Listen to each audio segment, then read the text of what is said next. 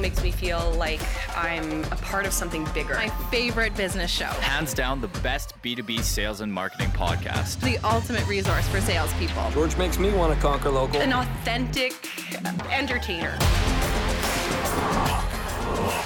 Conquer Local with Vendasta. Here's George Leith.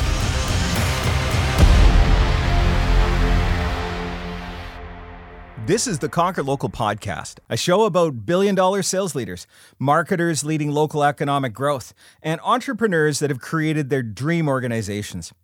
Every week, they want to share their secrets, giving you the distilled version of their extraordinary feats. Our hope is with the tangible takeaways from each episode, you can rework, rewire, and reimagine your business. This is a special edition of the Conquer Local podcast. From time to time, we cover the Master Sales Series. And today we're talking about prospecting. Business to business prospecting is about adding new opportunities to the funnel all the time. You need to have the mindset of a hunter, to partner with other organizations, and to ensure that you're delivering a message to your prospect list that is short and to the point that cuts through today's clutter. In today's episode, we're going to explore the top 10 business to business prospecting methods to help you fill that funnel and drive opportunity in the most effective way.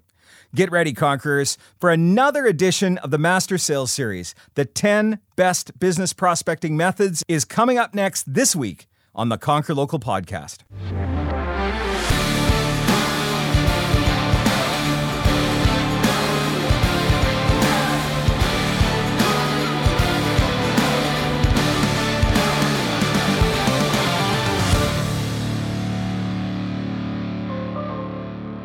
Well, we're going to kick off this episode with number one, and it's good old fashioned face to face.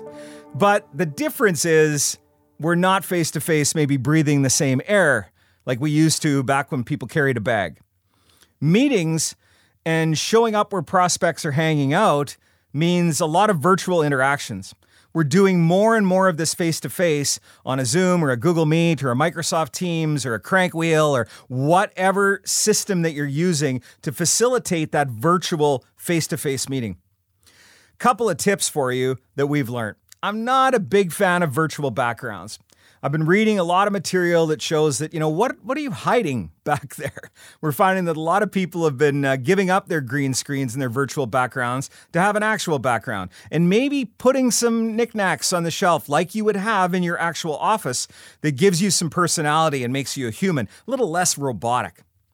The other thing that we've been noticing is that we're often booked back to back. If you look at my calendar, it's a friggin' brick on top of a brick, on top of another brick, on top of another brick.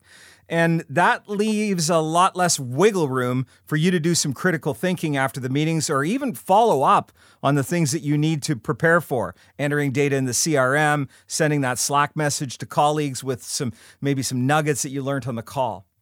So we need to ensure that our time is spent in a valuable way. So on these new face-to-face meetings where we're doing them virtually, I'd like to give you a couple of tips that I like to use. Number one, there are no 30 and 60 minute meetings in my calendar. There's 20 minute meetings and 50 minute meetings. That's now giving me back about a 10 minute window in between. Because a lot of times people are going to be late getting on the call and maybe you need that wiggle room. But it also allows me a couple of minutes to decompress, do some critical thinking, Maybe have a quick meeting after the meeting with other colleagues that were on the call. Enter data into the CRM, and then take a deep breath, have a glass of water, and prep for that next virtual face to face meeting. Number two on our 10 best business prospecting methods, well, it's email. And email is still very, very valuable, but we have to do it right. If you are like me, I'm getting hundreds of emails from people trying to get my attention, to get me on a call, to try and do discovery, and then eventually try and sell me something. It's to the point where I am inundated with these emails and I can see them coming a mile away. What I want you to work on is focusing on subject lines that capture attention. A lot of times I will make the decision on whether I'm going to click on that email and not archive it based upon a catchy subject line. One of the things that you can try, and I like doing this with a closed group, is you've got a couple of customers that really trust you and you build a lot of rapport with them. Maybe you could send them a sample email to test the effectiveness of the subject line before it goes out. I always like to preview the email and make sure that it looks good. And then ensure the message is relevant for the audience. One of the things that's working really well to get my attention, and I don't think there's a more scattered, all over the place kind of executive than myself right now, is someone that maybe grasps something out of a press release or a podcast that I've hosted or some piece of content that I've posted on my online newsletter. It shows that they took just that extra step to make that message super relevant for me, the audience that they're trying to reach. So I'm very bullish on email, but I'd like to implore upon you to do email right. And by the way, you're getting bad emails right now. So just don't do what those people are doing. Keep trying to evolve, keep trying new things, and keep them short. Number three, webinars and virtual events. Google Meet, Zoom, Teams, seminars, industry events, authority building, crankwheel meeting, doesn't matter. There's a lot of things going on. And we've got to decide in our collective organizations what are we going to do for a virtual event or a webinar? I, I think it's a glaring hole if you don't have one. I also think that you need to be considering how efficient this is. Now, I remember in my first days working at Vendasta when we started to build out our go to customer motions, we would do a webinar and I came from the media space and I'm, I'm used to talking to a lot of people, or at least I think I always talk to a lot of people. So when five people showed up to a webinar, I was super disappointed. And then I started to realize that I just got four hours back.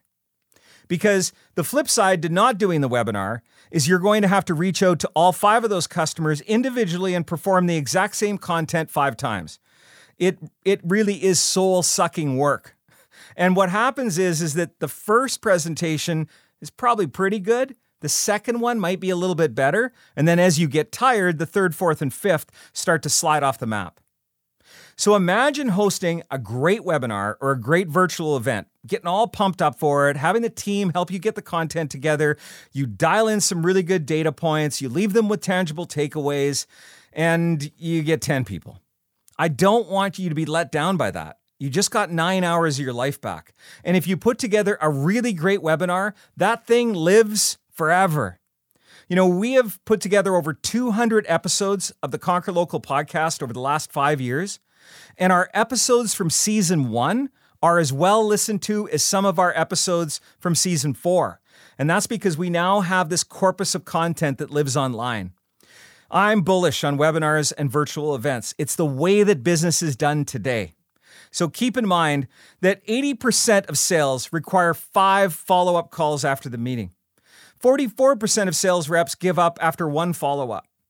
When you are producing these webinars and virtual events, it's your ability to touch the customer over and over and over again so they can become part of those follow up calls. It's not you getting them on the phone, it could be you delivering a piece of content and letting them consume it at their own pace.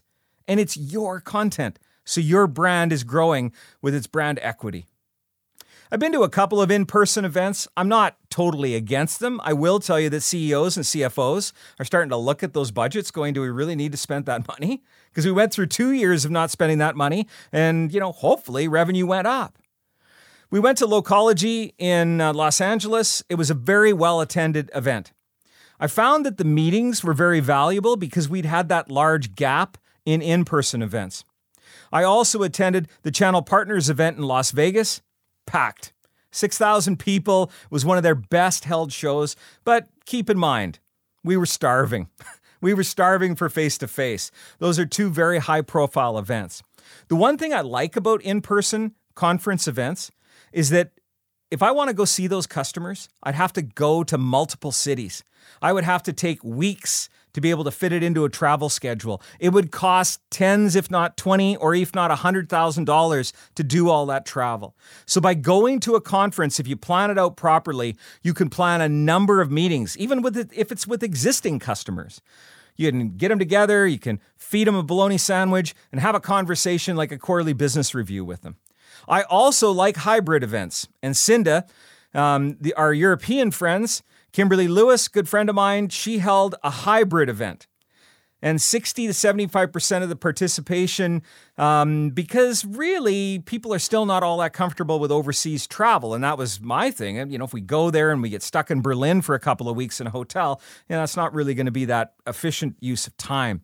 So we're finding that hybrid events are working. Uh, usually you see about that 60, 75% participation. The odd event like Localogy or Channel Partners, very well attended because people are just starving for that face to face. So I think we need to embrace a hybrid approach webinars, virtual events, and some in person. It's not going to be an either or, it's going to be an and. Let's move on to our next item, and that comes to networking.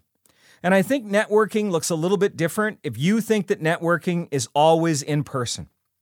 We weren't able to do that for two years. You probably had to build some new social selling skills to figure out how to network on LinkedIn or on YouTube or on Facebook or on Twitter or on Pinterest or on Clubhouse. Does that still exist? Does Clubhouse still exist? It was big for a hot minute. That was how we were doing networking during the pandemic when we couldn't do in person. And it's interesting. I have a hard time getting salespeople to understand how powerful this is. It's almost like sometimes it's a paid announcement from LinkedIn. Now, keep in mind, caveat LinkedIn has been a sponsor of this podcast, but I use LinkedIn every day to network, and it pays enormous dividends. But it's not just people reaching out to me on LinkedIn InMail. It also is when I go in and I like somebody's comment that they've left, or I share it with my audience and put my two cents on there.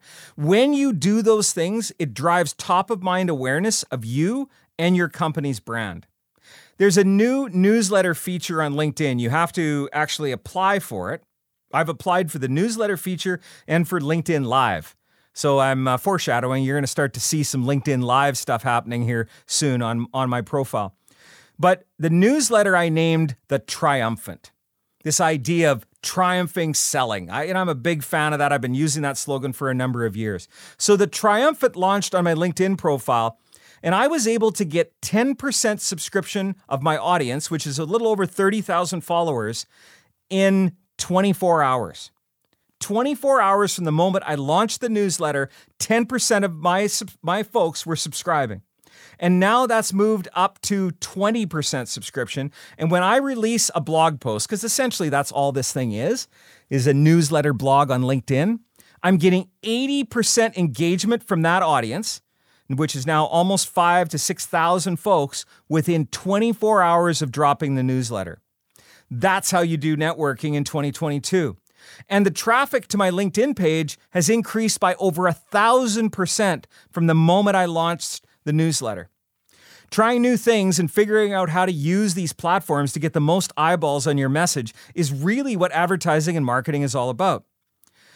Make your time on the ground valuable. So when we're doing network in location, like a conference, um, one of the things that we've been using is geo targeted ads. You know, there's technology that you can get. Local Ads is a platform that I really like where you can geo target all the phones in a building. So imagine at CES, 125,000 people attend that conference. It's the most attended conference in Vegas every year and you run a geo targeted ad campaign around the entire convention center and maybe select a bunch of hotels that people stay at. And then we geo target every phone in those buildings. And for the next 90 days after the event, you serve up an ad that is relevant to that audience. You can also check out episode 310 of this podcast, where I dive in a bit deeper into some of the do's and don'ts of attending conferences. I've lost a lot of brain cells over the years going to conferences, and we have some hard earned lessons of how to make them more effective. I also like referrals. And we had Mark Hunter on the show here a couple of months back, and he talked about referrals from current and past customers, friends and family, professional colleagues. I also really believe in cold calling. In fact, I love cold calling. It's pretty cool. Let's go cold. You know, when we go to a market and an in person trip, it's like, why don't we go cold call that person and you know the one thing about cold calling? Not many people do it anymore. So it's kind of unique. It's like getting a handwritten letter in the mail. You're like, whoa, handwritten letter. This is cool. And you run to open it up. Target company contacts. Use your personal database. Sometimes you can purchase a list. I also really like LinkedIn Sales Navigator. Use that online intelligence to make your cold calling efforts more effective. and content. We need to be building content. Gary Vaynerchuk talks a lot about this. Just listen to any of his content that he puts online. Education based, valuable content white papers, videos, infographics, articles, podcasts. You can never put out enough. Gary's quote that I love the biggest thing I can tell you is you have to make as much content as possible. We are our own platform. We use various social media platforms to reach an audience, but we need to become a platform unto ourselves. And all you got to look is at folks like Vaynerchuk and Grant Cardone and maybe even the Conquer Local podcast. It has become a platform over five seasons, and we're continuing to figure out other ways that we can take and repurpose this content. You'll find that our blogs online, a lot of them map to episodes like this. Our social posts map to episodes like this. Our infographics will be capturing these 10 topics. So, really think about becoming a content machine and use automation to broadcast your message to your ideal customer profile. Advertising, well, I'll tell you what, I've been selling it for a long time and I still believe in it. I actually might believe in it more now than I ever have because we can track it. We can start to see some return on that investment. We're starting to be able to build attribution loops so that we know that that message was received by the right audience at the right time and they took the prescribed action. Oh, I talked about it earlier. Good old fashioned send something to somebody in the mail or by courier. This stuff is working again. It's exciting. You go to the mailbox, you open it up, there's something in there. It's actually addressed to you with like handwriting, so it's very personal. It's a surprise and delight factor that is off the charts. And what I'm hearing from some of the top marketers that I speak to, the very best account based marketing is when you send a box of something or you send a large envelope of something to a very targeted audience. And guess what? They'll now take your cold call. And then those relationships. That's number 10, and I can't stress how important it is. Old school sellers like me that grew up carrying a bag, we believe that this is the be all and end all. Now, I think all of you that listen to the show know that I don't believe that anymore. But what I've also found is very technical sellers and marketers believe that relationships aren't as important. But I'm telling you, we are humans doing business with other humans, and relationships are vitally important. So, one of the things that I want to talk about, a way that you can leverage a good relationship, is to do a good job. And I know that that sounds so basic or 101, but I've found that people have a tendency not to have a lot of pride. And I don't know why that is. Maybe it's because at an early age, my parents instilled in me that if you're going to do a job, do it right. I think that that we could evolve that a little bit. If you're going to do a job, do it excellent. Over deliver. That's the way to build a hell of a relationship with a customer. When you have a culture of being customer obsessed in your organization, those customers will start to give you a referral because they truly believe in the value that you're offering. They truly believe that you deliver on your promises. Or if you miss the mark, you own it. I call it owning your shit. And we profess it across the board. So it's not just about doing a great job all the time because sometimes you're going to miss the mark. That just happens. But sit there, look the customer in the eye, and own the mistake that you've made and promise that you'll make it right. I don't know a customer out there that would have a problem with that. In fact, they might even love you more because you didn't try to hide behind it or you didn't try to pivot. You just sat there, looked them in the eye, and said that you would make it right. Here's a little trick that I've learned over the years. We all have these uh, mobile devices. We all spend a lot of time scrolling. I don't think I have to teach anybody on this podcast how to scroll. We just do it now. How about scrolling through your contacts? I found that that's difficult because I've got about 17,000 of them in my phone. So what I'll do is I'll just go to A and B today. Scroll through A and B, look at them. Who haven't I talked to recently? I wonder if they're even at the same job that they were at when I talked to them four years ago. Then go to LinkedIn, marry it all up, see where they are today, and send a LinkedIn email message and keep that relationship alive. You could send a text message, but what I've found is sometimes those people have changed their phone numbers. So, using some sort of a technology to augment that data set, to make sure that you have the right contact information, that might be very valuable. Take that contact list in your phone, download it into a CSV, upload it into LinkedIn Sales Navigator, and see how it marries up with the data. But my point here is there's gold there. You just have to be looking for it. Scroll through that list of contacts. Now, I'm going to take you back in time. There used to be this thing called a Rolodex. It was amazing. You had it sitting on your desk and you could turn it and it had paper and you'd write on the paper about people. That's your Rolodex. That's your gold. That's your account list. That's your hard earned contact list. Make sure that you're utilizing it and utilizing those relationships because you never know when they might bear fruit. We're going to be back in just a moment after this break as we wrap things up on the 10 best business prospecting methods.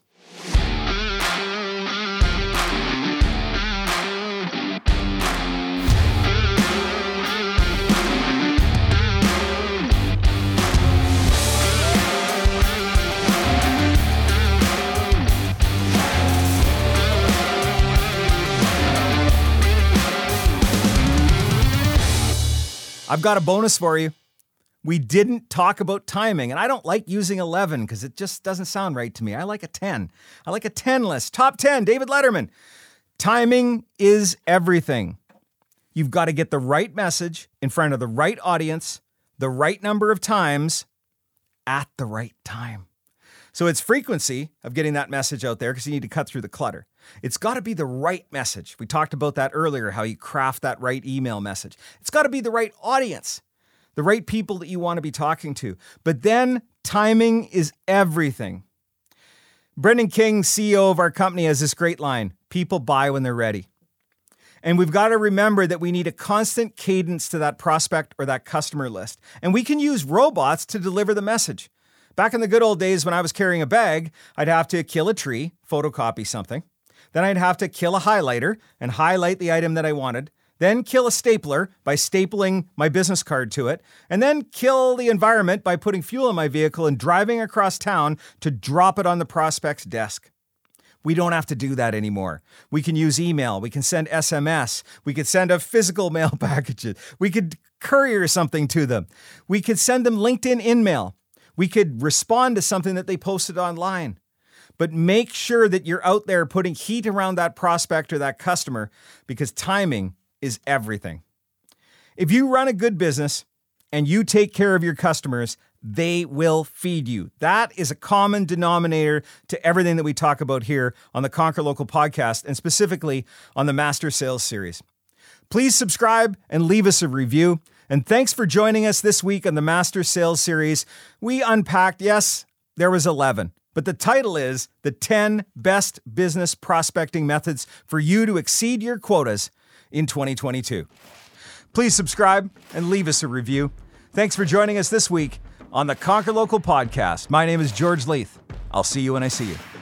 You've been listening to the Conquer Local podcast presented by Vendasta. Guest discovery by Zoe Schneider. Marketing by Rory Lawford and Nicole Lozon. Produced by Brett Clarenbach. Executive producers Brendan King, George Leith, and Colleen McGrath. Recorded at Sound Lounge by T Bone.